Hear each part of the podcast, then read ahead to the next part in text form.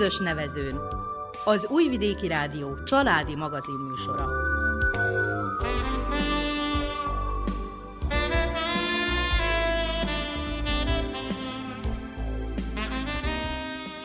Köszöntjük hallgatóinkat a mikrofonnál Nánás Janikó. És Miklós Csongor. A zenét Verica Polyákovics válogatja, a műszaki munkatársunk Bozsidár Nikolics. A sport egy olyan társadalmi tevékenység, amely az utóbbi évtizedekben életünk szerves részévé vált.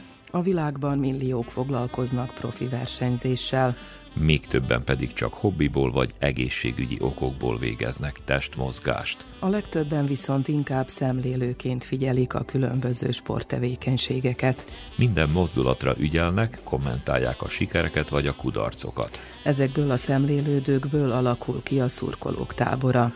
Talán mondanunk sem kell, hogy a legtöbb drukkere a futbalistáknak van. Az is jellemző, hogy a mérkőzéseken a nézők teljesen másképp viselkednek, mint hétköznapi életükben. Tisztes családapák és szégyellős fiatalok énekelnek, táncolnak, őrjöngenek a lelátókon. A kedvenc csapat buzdítása néha erőszakba, vandalizmusba is átcsap. De vajon miért van ez így, hiszen a sport mégiscsak játék?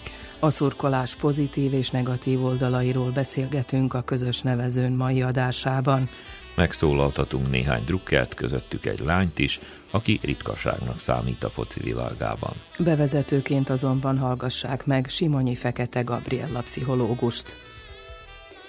Minden embernek az alapvető szükséglete az, hogy valahova tartozzon. Nagyon fontos az, hogy érezze azt, hogy ő egy közösségnek a tagja. Miért fontos ez? Ez a lelki egészséget mindenképpen javítja, csökkenti a magányát mindegy, hogy milyen csoporthoz tartozik, az a lényeg, hogy attól jobban érzi magát, hogyha nem kirekesztett, hogy ennek régi okai vannak, ugye ez a lény nem maradt, illetve az ember nem maradt meg, hogyha nem tartozott valahová. Ha kirekesztette a csoport, az ősembereket is, akkor az azt jelentette, hogy ő halára van ítélve egyedül, nem tud működni, közösséghez kell tartozni. Ami a tömeget illeti, illetve a szurkolást illeti, miért jó ez a közösség? Mert hogy vannak ennek jó és rossz oldala is. A jó oldala mindenképpen az, hogy ezt a közösségi élményt, a valahova tartozás élményét könnyen meg tudja élni. Méghozzá miért? Azért, mert nincsen feltétele annak, hogy ő ehhez a közösséghez tartozzon. Az azt jelenti, hogy nem kell neki teljesítenie, felmutatni semmit ahhoz, hogy elfogadja őt ez az egység, ez a csoport. És mindenki egyforma név nélküli lesz a csoportba. Az, hogy valaki csúnya, szép, okos, buta, ügyes szakember, vagy a szakmájába egy senki, mind nem számít, egyáltalán nem fontos, mindenki egyenlő mindenkivel, mert hogy egy közös célt szolgálnak, azt, hogy támogassák a csapatot. Tehát nem kell nekik bizonyítani a hétköznapokban, nincsen feltétel. Csak ez a pici föltétel van, hogy adott esetben vegyük fel azt a bizonyos stresszt, és hogy egyformán kiabáljunk. Még az sem. Nem feltétlenül minden szurkoló nem csak egy csapathoz elköteleződik. Tehát nagyon sok foci volt, hogyha megkérdezünk, akkor ő neki lesz egyszerre több csapat is. Van egy nagyon nagy kedvenc, de aztán mondjuk, hogyha a helyi pályán akármelyik kis közösségbe kimegy, akkor lesz olyan nem is csak a nagy világcsapatnak fog szurkolni, hanem kisebb csapatoknak is fog szurkolni. Tehát ugye a szurkoló nem az van, hogy most akkor mindenki csak Juventus mérkőzésre jár, hanem kiválasztja a Partizánt, vagy a Topolyai TSC-t, vagy a Spartakot, tehát ez nem azt jelenti, hogy csak egy csapat van, hanem különböző csapatokhoz is csatlakozik azért, mert ott tudja megélni ezt a közösségi élményt. Tehát nagyon fontos az, hogy kialakul a társas identitás ez a valahova való tartozás, ez segíti azt, hogy pozitívabban lássuk saját magunkat is. Az önértékelésünkre kihat, mert azonosulunk azokkal a sikerekkel, amiket a csapat elért. Tehát úgy érezzük, miközben ott szurkolunk, hogy az nem csak a csapat sikere, hanem a mi sikerünk is az, hogy győzött. És ebbe az a pálne, hogy ez tényleg így van, a foci csapatnak mindig azt mondják, hogy a szurkolók a 12. embere, mert hogy nagyon nagy hatással és befolyással tud lenni a mérkőzés kimenetelére az, hogy milyen szurkolótábor van a háttérben. Sokkal kisebb sikereket értek el azok a versenyzők, akiknek kisebb volt a szurkolótáboruk. Ez azt jelenti, hogy a kutatások bizonyították a 70-es évektől, hogy azok a csapatoknak van nagyobb esélyük nyerni, akik hazai pályán játszanak nagyobb a szurkoló csapat, nagyobb a kántálás, és azzal, hogy érzik az erős támogatottságot, kétféle stressz tud ugye kiváltani mindenkiből a különböző környezeti hatás, a pozitív stresszt és a negatív stresszt, és ez a pozitív stressz pozitívan hat a játékosokra, és azzal, hogy tudják, mögöttük van erő és közös győzelmi akarat, akkor ők sikeresebben fognak játszani. Annál jobban szidják mondjuk őket, mert ugye ellenséges területen vannak nem a saját pályájukon, akkor az negatívan fog hatni, tehát ez a negatív stressz lesz magasabb szinten, és kevésbé lesznek motiváltak, és szorongást fog kiváltani, és nem fognak annyira jól teljesíteni a pályán. The name of the game. The name of the game. The name of the game. The name of the game.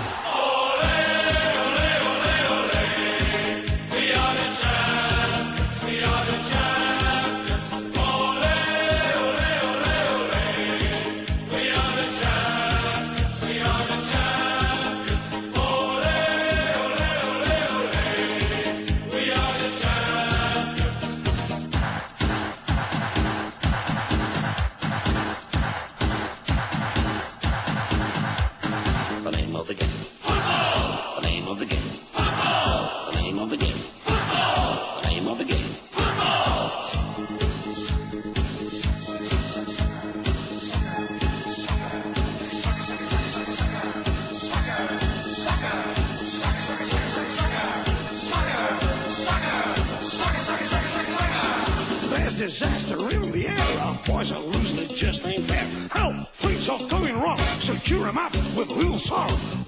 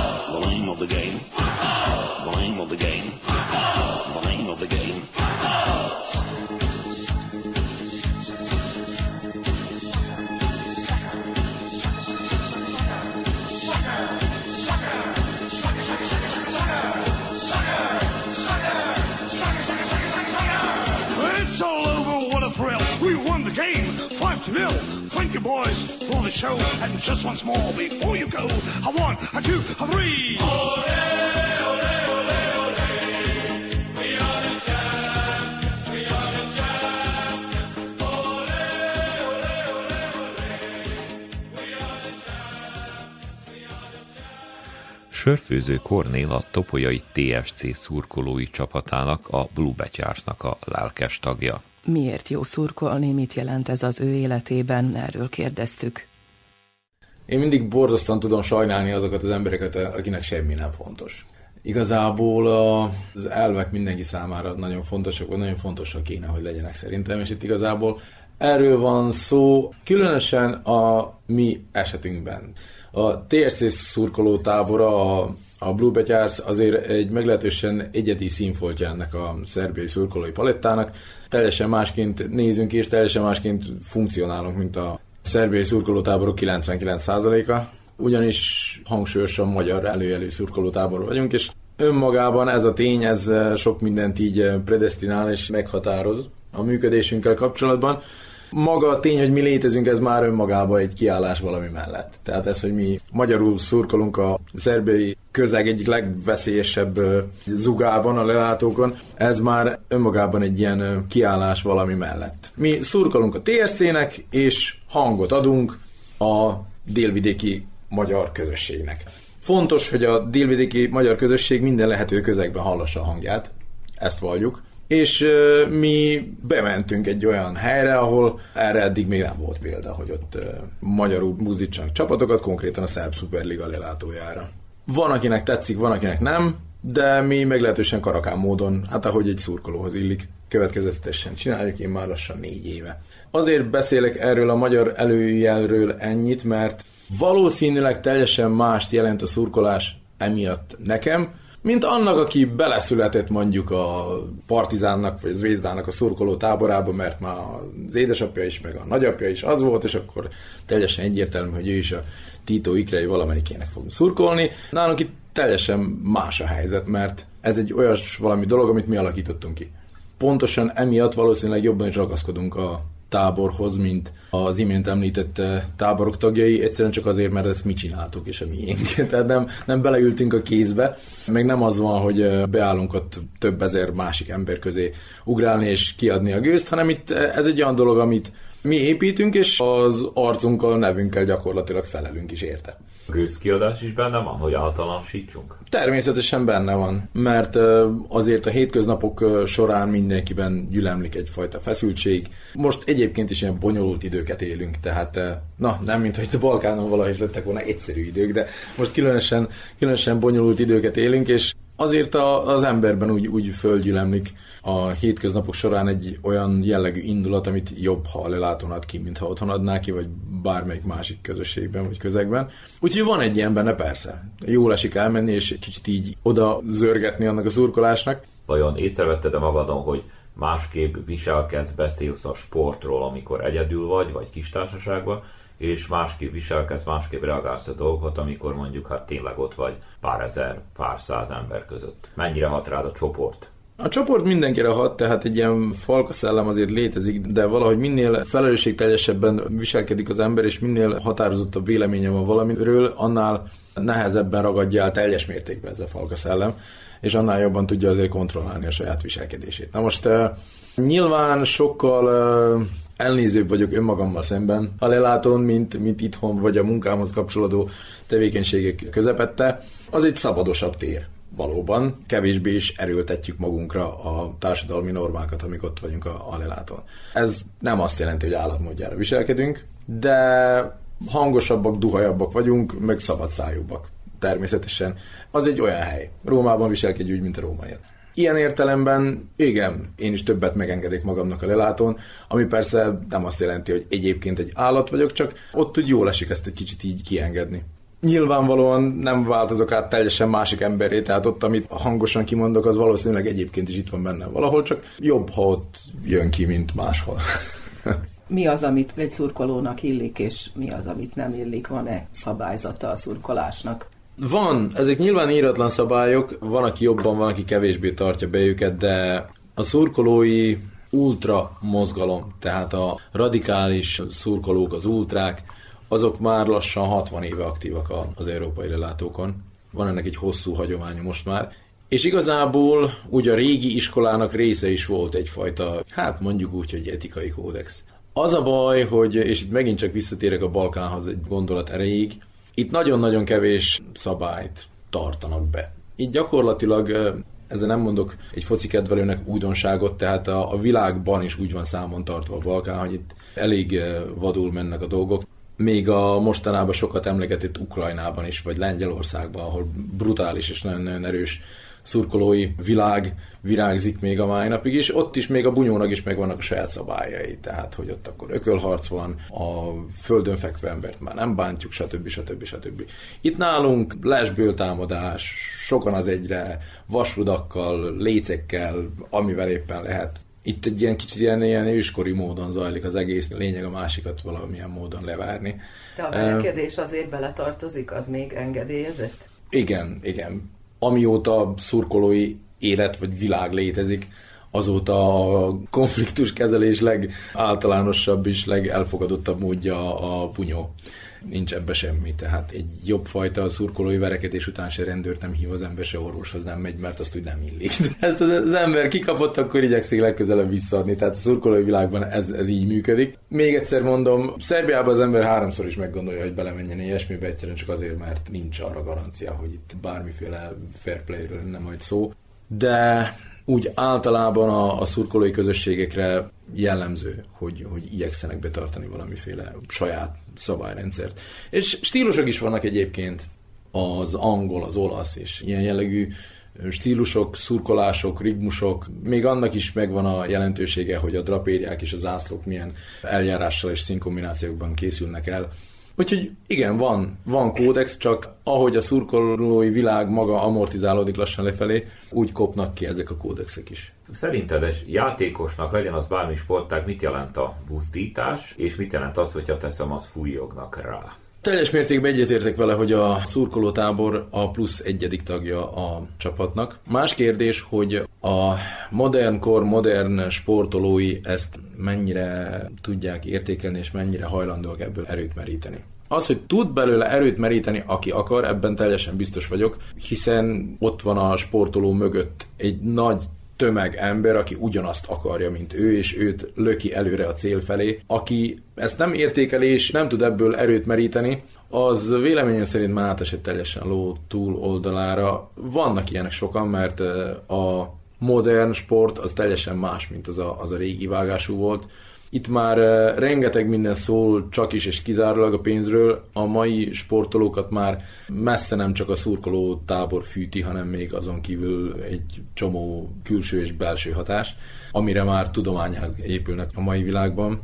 Úgyhogy biztos, hogy számít, de játékosonként eltérő, hogy kinek mennyit. Velünk kapcsolatban rengetegszer filozofálnak ilyesmin, hogy hát ja, magyarul szurkolunk, holott alig pár játékos magyar a TSC-ben, meg ba, ba, ba. Én mindig azt mondom nekik, hogy én szerintem Neymar se érti, hogy franciájunk mit karatjolnak neki a lelátón, meg nagy focisták 90%-a nem a saját anyanyelvű közegében tevékenykedik. És mégis biztos, hogy számít nekik az, hogy egy stadion skandálja a nevüket, vagy a csapatnak a nevét, és ezzel vágok vissza, hogy függetlenül attól, hogy milyen nyelven teljesen egyértelmű minden játékos számára a pálya, hogy mi kinek szurkolunk, és aki akarja, az biztos, hogy tudja ezt értékelni. Volt már problémátok abból, hogy magyarul szurkoltatok? Fizikai konfliktusig, összetűzésig nagyon ritkán jött el a dolog. Ami nagyon megy, az a kommenthuszárkodás, meg a billentyű karate interneten, az, az nagyon megy. Tehát ott mindig nagyon mondják nekünk, hogy majd ez lesz, meg az lesz, aztán nincsen semmi. Mi megcsináljuk a dolgunkat tovább. A túlfűtött, forrófejű egyének rendszeresen betalálnak bennünket valami jelentéktelen kommentekkel, de erre figyeltünk még ott a legelején, úgy fél évig, aztán azóta teljesen magasról teszünk rá, tehát ez egyszerűen nem, nem éri már el az inger küszöbünket. Volt nagyon komoly média hagyjárat ellenünk, hogy ilyen meg olyan szeparatisták vagyunk, meg ilyeneket, meg olyanokat mondunk. Egészen nevetséges dolgokat írkáltak rólunk, aminek semmi köze a valósághoz. Arra mondjuk reagáltunk, kiadtunk egy közleményt, és akkor az lehűtötte a kedélyeket. Volt fizikai összetűzés is, egy-két komolyabb, meg néhány kevésbé komoly. Még nekem is meggyőződésem, hogy annak valami kevés köze volt ahhoz, hogy mi magyarul szurkolunk, azok egyszerűen szurkolói ilyen kóstolgatások voltak, tehát ennél komolyabban szállnak bele egymásba a belgrádi klubok szurkolótáborai, mint ahogy belénk néha így beleszállnak. Tehát én nem, nem látok ebbe bele nemzeti alapú konfliktust. Most egyébként is történelmi magasságokba hág a szerb-magyar barátság, úgyhogy ez ennyi és nem több. Tehát megpróbálták ott mindjárt az elején egy kicsit letörni a szarvunkat, nem sikerült. Mostanában meg már inkább ilyen csodabogárként vagyunk kezelve. Igazából nagyon, eleve nagyon-nagyon-nagyon kevés Szerbiában a szurkolói konfliktus. Azok, amik a, a híradóban megjelennek, hogy a naviácsik ezt csinálták, meg azt csinálták, azok kizárólag maffia alapú, pénzcentrikus összetűzések, azok hatalmi harcok, és semmi köze ahhoz, hogy ki kinek szurkol. Ahhoz van köze, hogy melyik szurkolótábor adja, melyik szórakozó helyeknek a biztonsági embereit, és hol kiterít drogot, de azon belül, hogy most a, a hétvégi derbi eredménye erre kihatással lenne, á, ilyen szerintem Szerbiában 15-20 éve nincs. Time after time. I've done my sentence, but committed no crime. And bad mistakes, I've made a few. I've had my shells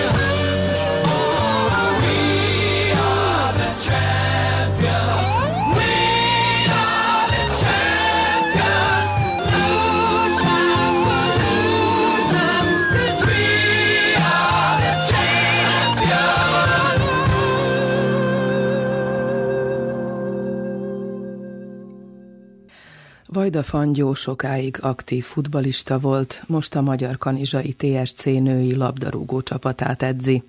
Mit jelent egy sportolónak a támogatás a meccs alatt? Ezt kérdeztük tőle. Hát egy sportolónak azt hiszem, hogy nagyon sokat számít. Nekem volt szerencsém több ezer néző előtt játszani hazai mérkőzéseket. Lélektanilag is, motivációlag is nagyon fel tudta dobni a csapatot, mikor olyan közegben vagyunk, ahol buzdítanak bennünket az első perccel a, a mérkőzés végéig, attól függetlenül, hogy mi az eredmény. Ilyenkor mindent félre kell tenni, volt olyan nálam is, hogy inekció alatt játszottam, mert fájt a lábom, de ez a tömeg, az a buzdítás olyan motivációt tud adni, hogy eh, amikor a pályán vagy, akkor mindent elfelejtesz, csak az jár a fejedben, hogy hogy tudsz győztesen lemenni a pályáról. Mit jelent az, amikor mondjuk az ellenfelet buzdítják, és fújognak, ugye nem titok, hogy a fociba vulgaritásért se járnak a szomszédba, hogy adott esetben mondjuk sértegetnek. Volt szerencsém jóformán minden rangban játszani, az első ligától kezdve az ötödik osztályig. Volt rá olyan példa, a mi időkben, mikor még háború volt az országban, az a 94-es időszakban elmentünk mondjuk Karavukovóra, és az ablakon keresztül kellett kimásznunk és úgy hazaszöknünk. Ott bizony fegyver is volt, botok is voltak, sok minden volt, és azt se tetszett nekik ugye, hogy egy-egyes döntetlent játszottunk. Én azt hiszem, hogy ilyenkor a legnagyobb probléma és a legnagyobb nyomás a bírón van, és a bírók néha nem tudják ezt a nyomást elviselni, megijednek, és olyankor, hát hogy mondjam, a hazai csapat felé hajlik a kezük. Az ilyen negatív szurkolás az demotivál. Én szerintem ezt is játékos válogatja nekünk, legalábbis abba a csapatba, és nekem is inkább motivációt adott ez, mint demoralizált bennünket, de biztos, hogy van olyan is, hogy fordítottja. És te szurkolóként hogy viselkedsz?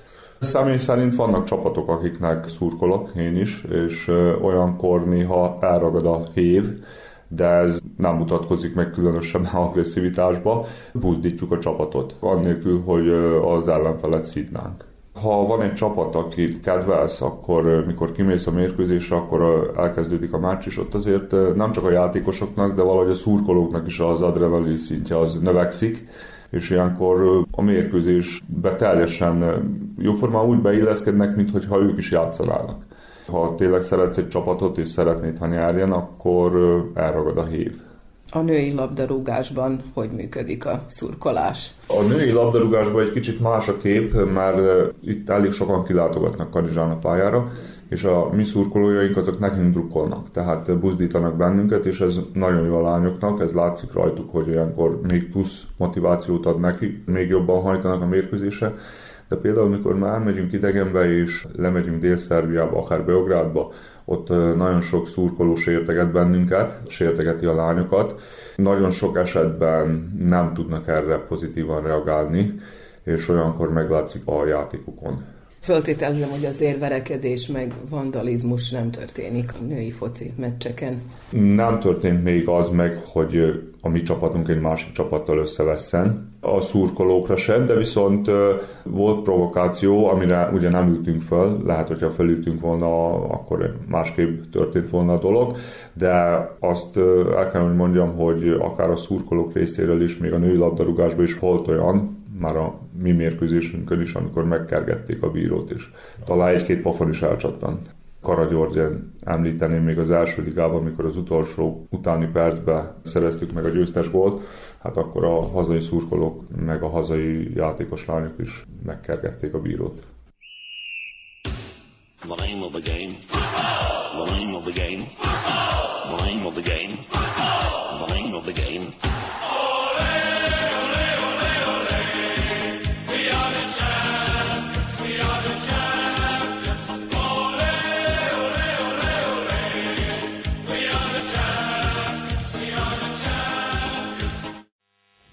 Miklós Csengel topolyai gimnazista, lánylétére nagy foci rajongó, az Atletico Madrid hű szurkolója. Minden sport olyan, mint az élet, igazából. Most én 2016-ba kezdtem el, úgyhogy véletlenül néztük a... Tehát 11 évesen. Igen, az Európa bajnokságot kezdtük el nézni, és a válogatottakat, ahogy néztem, hogy ezzel a magyaroknak szurkoltunk, csak meg hát azután is, de egyre több meccset kezdtem el nézni, és ahogy figyeltem a játékosoknak a játékát, úgy nem csak azt néztem, hogy milyen a taktikájuk, meg hogy technikájuk a labdával, hanem hogy, hogy melyik az a játékos, aki nem csak a lábával játsza a futballt, szívvel játszik. Will Shanklynek olvastam egyszer az idézetét, aki azt mondta, hogy az embereknek nagy része azt gondolja, hogy a futball az élethalál kérdés, és hogy ő nem szereti ezt a hozzáállást, mert biztosíthat mindenkit arról, hogy az annál sokkal, sokkal több és sokkal komolyabb. És pontosan ez az, amit kerestem abba, hogy melyik az a csapat, az a játékos, aki át tudja adni ezt a szenvedélyt, ezt a több, mint élethalál kérdés, és hogy úgy futballozik, mint hogy az életben. Mert a, hogyha futballba föl tud valaki állni, és másodperc töredéke alatt fontos döntést hozni, ami akár egy meccset is eldönthet, mert ugye csak az egyének döntése eldöntheti a meccseket, de ami nagyon fontos, hogy, hogy bajnokságot kizárólag csapattal lehet nyerni egy csapatsportba. Tehát neked fontos és érdekes, hogy csapat, összefogás? Erre azelőtt nem is gondoltam, de igen az, hogy egy egyéni sportban ugye az a fontos, hogy az edző meg az edzőt között legyen összhang, de egy csapatot pont azért nehéz összetartani, mert hogyha az edzőnek van egy elképzelése, Simeone mondta, hogy könnyen jönnek az ötletek a stratégiára, de az, hogy a csapat elfogadja azt, amit ő akar, azt az ötletet, az nagyon nehéz a játékosaiba beleültetni, és rengeteget kell kettesbe beszélgetni velük meg. Csapat szinten, hogy az egész csapattal beszélgessen, és nagyon nehéz rávenni több tíz embert arra, hogy azt csinálják, pontosan azt valósítsák meg a pályán, amit ő akar, és nekem az volt az érdekes ebben, hogy ugye az egyéni sportban azért mégiscsak saját magadnak a sikeréért könnyebb magadat rávenni arra, hogy csináld azt, amit, ami neked hozza a hírnevet, esetleg meg azt csináld, amit szeretsz, de a, de a futball az pont azért, mert csapat szinten működik, a csapatnak együtt kell lélegeznie És ahhoz. neked ez fontos az életben is? Fontos, azt hiszem fontos, igen, mert, mert úgy találod meg azokat az embereket, akikkel tényleg együtt tudsz dolgozni, vagy akikkel egy életre szinte megbízhatsz, és azért is gondolom azt, hogy, hogy rengeteg életre szóló barátság születik a futbalisták között is, meg az edzők között is, vagy akik szeretik a futballt, annak ellenére, hogy nagyon sokan ugye más csapatnak szurkolnak, de egy dolog vezeti őket, egy cél. Ezzel együtt vannak szurkolói csoportok. Egyrészt a szurkolói csoportok viselkedése is gyakran hagy kívánni valót maga után, másrészt pedig néha furcsa, hogy az emberek mennyire kötődnek. Tehát ez már nyájszellem. Miért van ez? Nekem egy tanárom azt mondta egyszer, hogy azért nem jó az, hogyha valaki szenvedélyes szurkoló, mert az ő saját sikertelenségét az életbe mások által elért sikerekbe éli meg.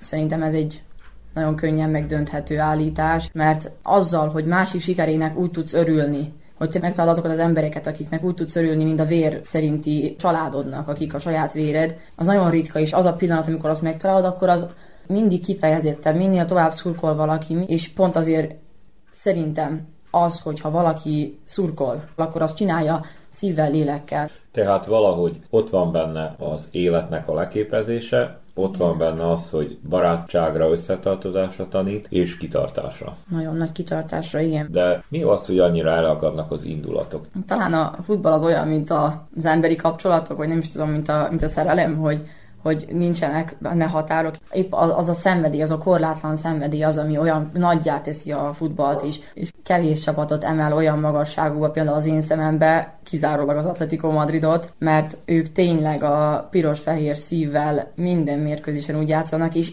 és pont ezért fontos az, hogy a csapatban is nincsenek különbségek. Ugyanolyan fontos a játékos, az edző, vagy a szertáros, vagy az elnök, mint a szurkoló.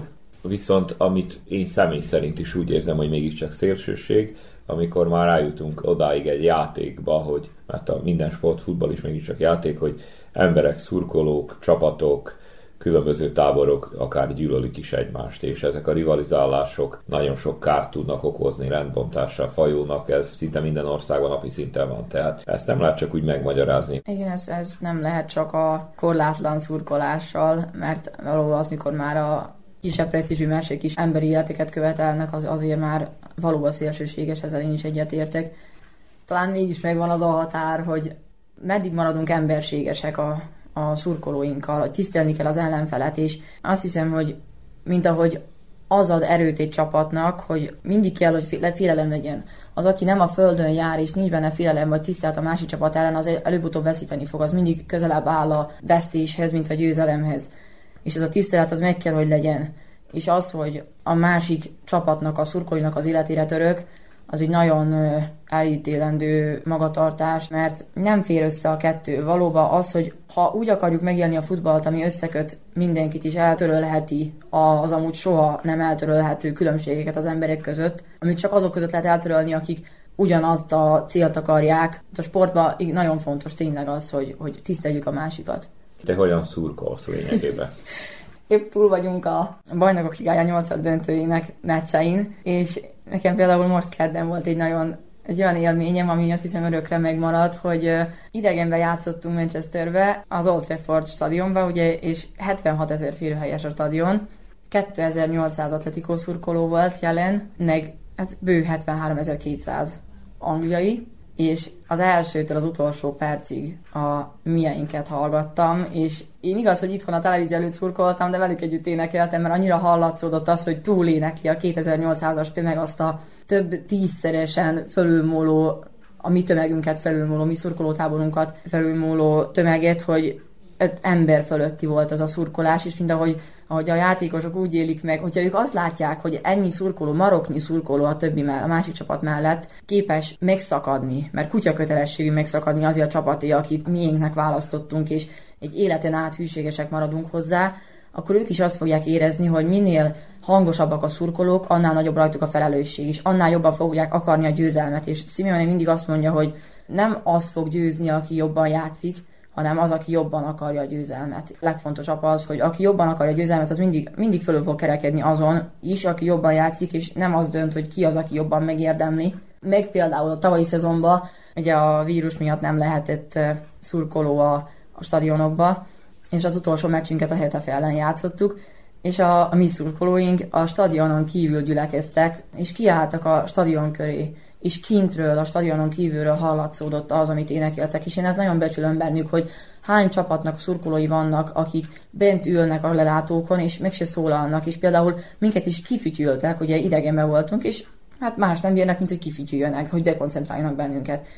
De a miénk hangosabbak voltak, az az érdekes, és pont ez az, ami, ami szerintem átsegítette a csapatot, egyrészt 12. játékosként a szurkolók, hogy túlénekeltük azokat, akik hazai pályán csak kifütyülték, míg a saját játékosaikat is, a saját szurkolóik is. Szerintem ez egy nagyon magas szintű árulás, mert ha valaki szurkol, akkor nem arról van szó, hogy nem jöhetnek mindig gyöngébb eredmények, vagy nem végződhet úgy, de mindig megpróbáltuk azt, hogy a jobbik felén jöjjünk ki, a győzelem oldalán. És nekem ez nagyon fel tud tüzelni, hogy, hogy a szurkolók, ha így állnak hozzá, egy igazi vérbeli szurkoló, tényleg az úgy álljon hozzá, hogy hogy több, mint élet-halál kérdés, sokkal több, mert futball az az élet lehet, és 90 perc az lehet 90 év is. És ahogy másodperc alatt életbevágó döntéseket kell hozni, úgy a pályán is életbevágó döntéseket kell hozni, és egyaránt a pozitív, meg egyaránt a negatív tapasztalatainkat is tudjuk azonosítani az életben tapasztaltakkal, mert nekem is volt az elmúlt két hónapban olyan, egy hétig volt még határidőm az iskolával kapcsolatban,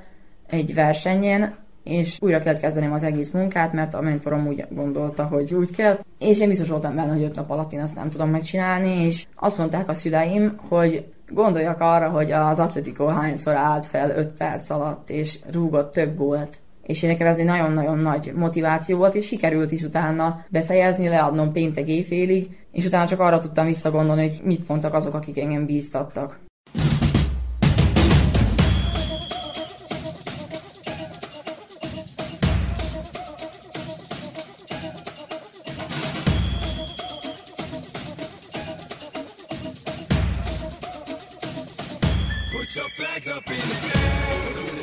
Juggling.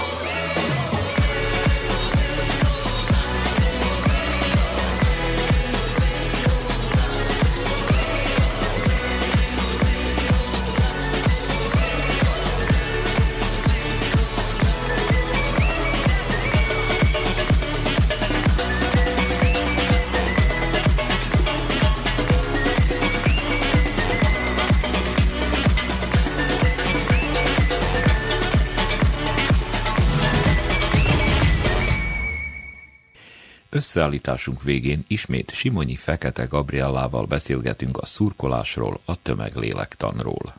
harci helyzet mindenképpen a foci. Gyakorlatilag ugyanezt imitáljuk, mint annak idején, ugye kergeted a labdát, kergeted az állatot. Tehát, hogy itt ebbe a hajszába is valójában ilyen törzsi motivumokat vehetünk észre.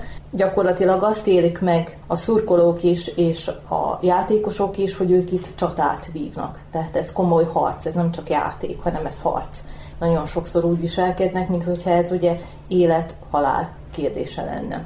miért viselkednek úgy az emberek, ahogy tömegbe, ennek az egyik oka az, amit az előbb is mondtam, hogy a tömegbe mindenki névtelen lesz. Ez azt jelenti, hogy kialakul egy homogén csoport, mindenki ugyanazzal a szükséglettel, vagy hasonló szükségletekkel megy ki a pályára, illetve a nézőtérbe.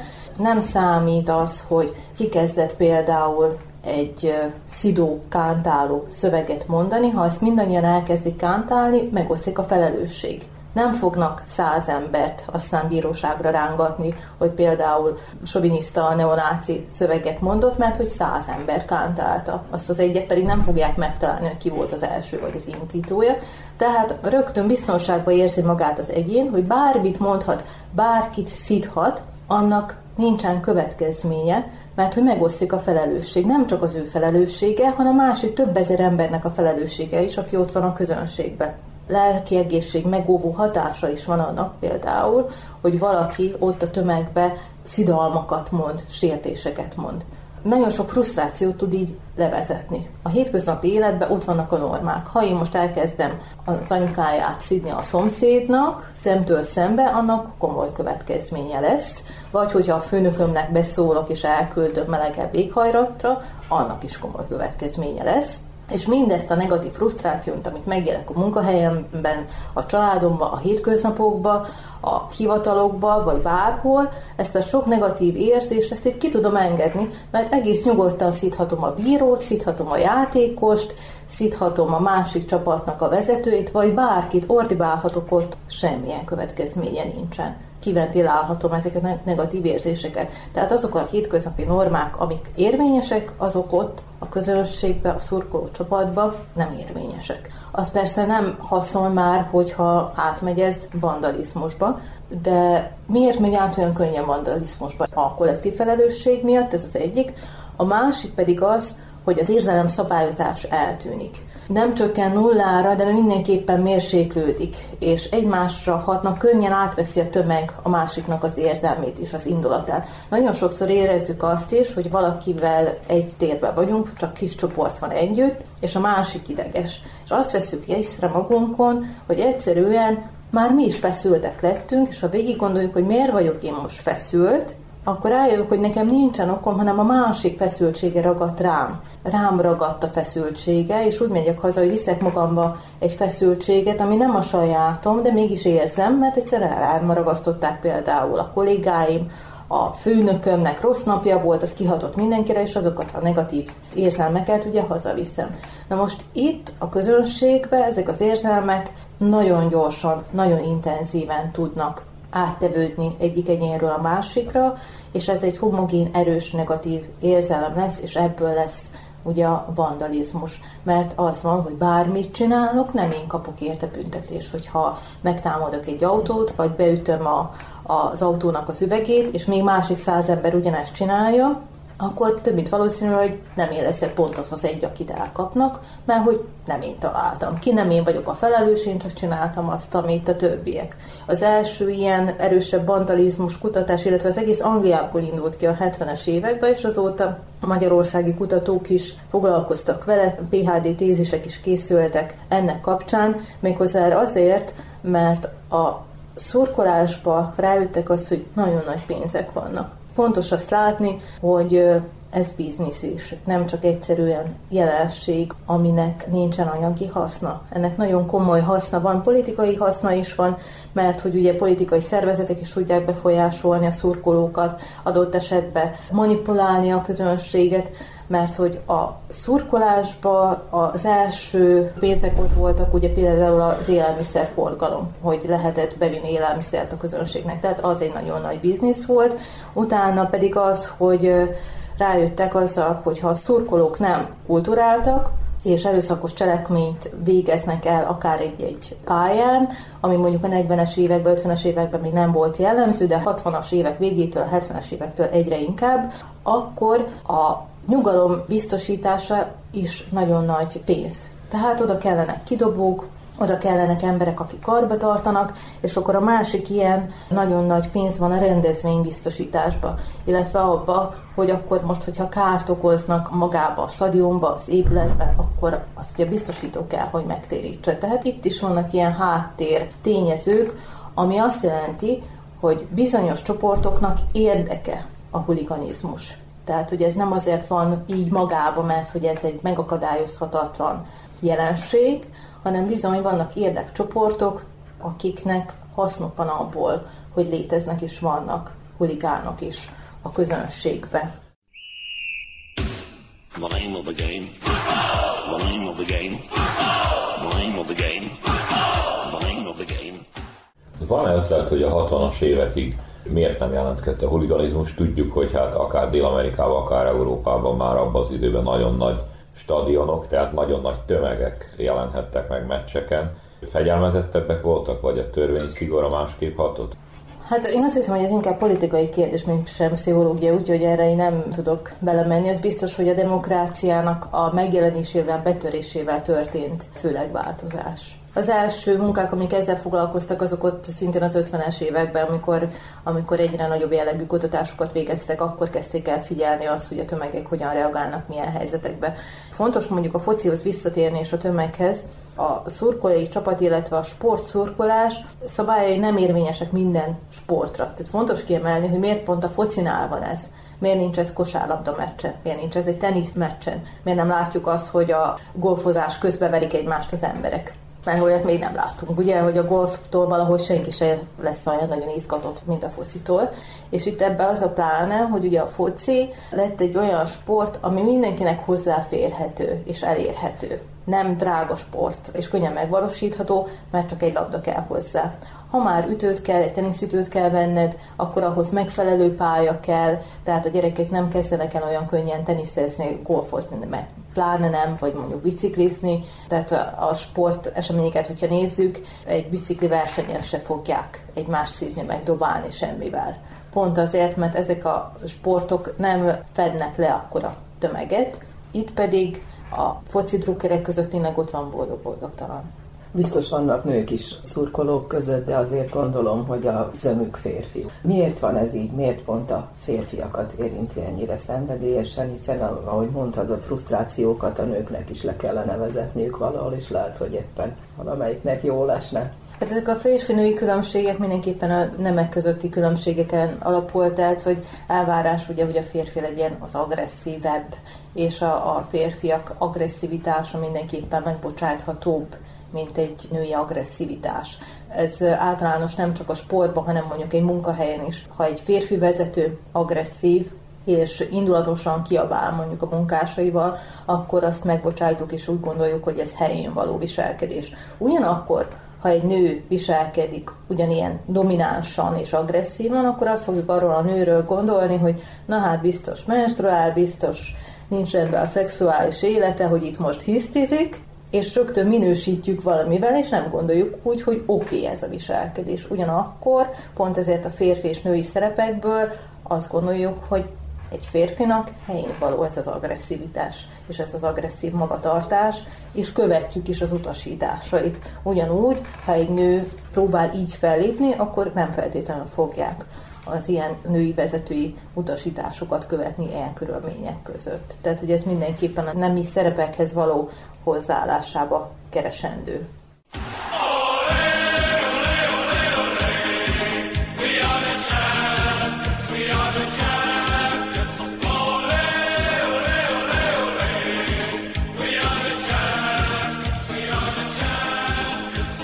Hogyha összegezni szeretnék, akkor elmondhatjuk, hogy a férfiak levezethetik az agressziójukat, mert ő nekik ugye joguk van hozzá, a társadalomnak valahol megfelel, hogy ezek az említett tömegek levezessék a negatív indulataikat, és van mögötte gazdasági érdek is, tehát mindenki jól jár, hogyha az emberek kitombolják magukat egy foci meccsen, adott esetben nem másutt. Igen, igen, mindenképpen nagyon nagy kompenzáció van, tehát hogy azok, akik a hétköznapi életükben frusztrációt élnek meg, vagy a hatalmi pozíciók nem megfelelő, itt akkor ezt az összes frusztrációt ki tudják engedni. Valamint nagyon fontos az, hogy az önértékelésük tud növekedni azzal, hogyha sikerre ment a csapatuk, és hétköznap boldogabbak lesznek, és várni fogják a következő meccset, mert hogy jó élmény volt az, hogy győztesnek érezte magát, hogy ő is több, mert a csapata sikeres, akkor azáltal, hogy a csapata sikeres, ő is sikeresebb, és ezeket a jó élményeket a hétköznapba is tovább tudja vinni, mert teljesen a saját sikerének fogja ezt megélni. Ugyanígy érdekes az, hogy ha valaki nem elkötelezett egy csapat mellett, például a Partizán játszik a TSC-vel, és azt mondja, hogy hát ő neki mindegy, de hát azért megy ki, mert érdekes a meccs, és szereti a focit, de nem elkötelezedett ízig, vérig az egyik csapat mellett se, akkor érdekes jelenség, azt mondták a kutatók, hogy ilyen esetekben mindig annak fognak szurkolni, aki a gyengébbnek mutatkozik. És hogy miért? Azért, mert hogy a mesébe is mindig az van, hogy a legkisebb királyfi, a csúnya lány, a szerencsétlen, az elmegy világot próbálni, és a nagyon hátrányos helyzetből aztán sikerhez jut, és megküzd a gonoszszal, a megpróbáltatásokkal, és boldog lesz a mese végén. És ugyanezt a az igazság érzetünket keressük ilyenkor ezeken a helyszíneken is, ugyanezt, ami sérül az igazság érzetünk a hétköznapokban, sokszor kitolnak velünk, úgy érezzük, hogy a gonosz világ, és ott a meccsen szeretnék megélni azt, hogy úgy gondoljuk, hogy akik vesztes pozícióból indulnak, hogy gyengébbek jobban küzdenek, jobban megérdemlik, mert hogy azok eleve versenyelőnybe vannak, és akkor szurkolunk a gyengének, és ennek az a pozitív hatása lesz, hogyha véletlenül a mi erős szurkolásunkkal ők nyernek, nagyobb lesz a sikerélményünk. Sokkal boldogabbak leszünk, hogy na hát most a szerencsétlen illetve a bénábbak győztek, nagyon nagy sikerélményt tud okozni. Ugyanakkor, hogyha a szerencsétlenebb csapat, illetve a gyengébb csapat veszít, nem éljük meg akkor a tragédiának, mert hát lehetett tudni az első pillanattól fogva, hogy ők veszíteni fognak, és az pedig nem okoz akkora kárt. Aki tévé elé ül, annak is jól esik, hogy azt mondja, hogy van nyert a bírónak már, bocsánat. Az is egyfajta feszültségoldás. Vagy hogy azt mondom, hogy jaj, hogy lehet ilyen hülye, hát nem látod, hogy ott megy a labda. Tehát, hogy az is segít, mert hogy ezt a kollégának nem mondhatom meg a munkahelyemen, mert nem mondhatom meg, mert abból baj lesz. De viszont az, hogy ott hangosan beszélek a tévé előtt egy magamba, még az is abszolút helyén való. Tehát nagyon sokszor látjuk ugyanígy, ugye, hogy az idősebb korosztály, amikor egy szappanoperát néz, vannak olyanok, akik hangosan kommentálják és szurkolnak a főszereplőnek. Tehát, hogy ez is ugyanaz, tehát hogy a nők pedig azt mondják, hogy ne menj bele a vízbe, nem látod, hogy ki fog veled tolni Fernando, és akkor mondja, mint hogyha befolyásolna a következmény, de Fernando ki fog tolni, nem tudom én, Aurórával vagy akárkivel, de hogy ugyanez a szurkolás látható a női részen is. Tehát, hogy ez nem azt jelenti, hogy ez különösebben nagy probléma. Ez így rendben van, erre szükség van.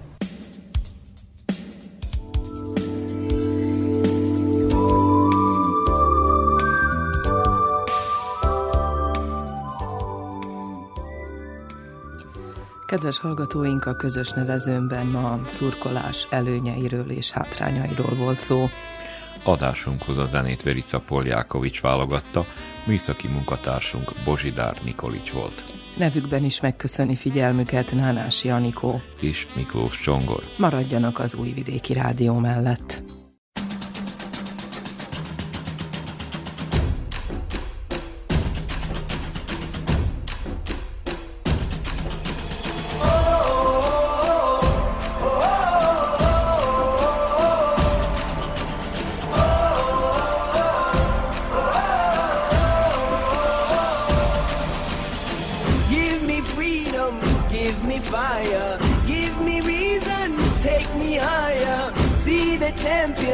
Take the field now. Unify us, make us feel proud. En las calles, muchas manos levantadas, celebrando una fiesta sin descanso. Los países como hermanos, canta y une tu voz, grita fuerte que te escuche el sol.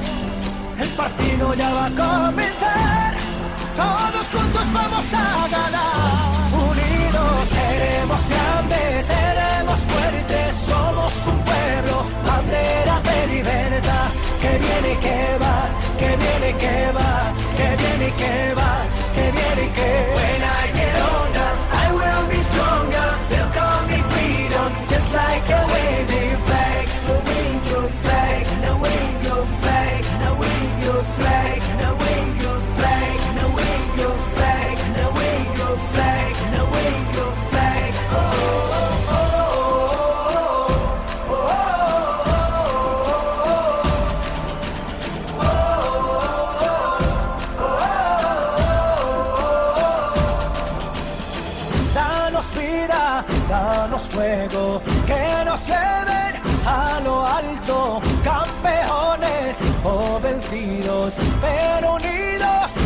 a intentarlo. In the streets our heads are lifting as we lose our inhibition.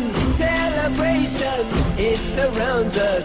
Every nation, all around us. Sing forever young, singing songs underneath the sun. Let's rejoice in the beautiful game. And together at the end of the day, we all say, Seremos grandes, seremos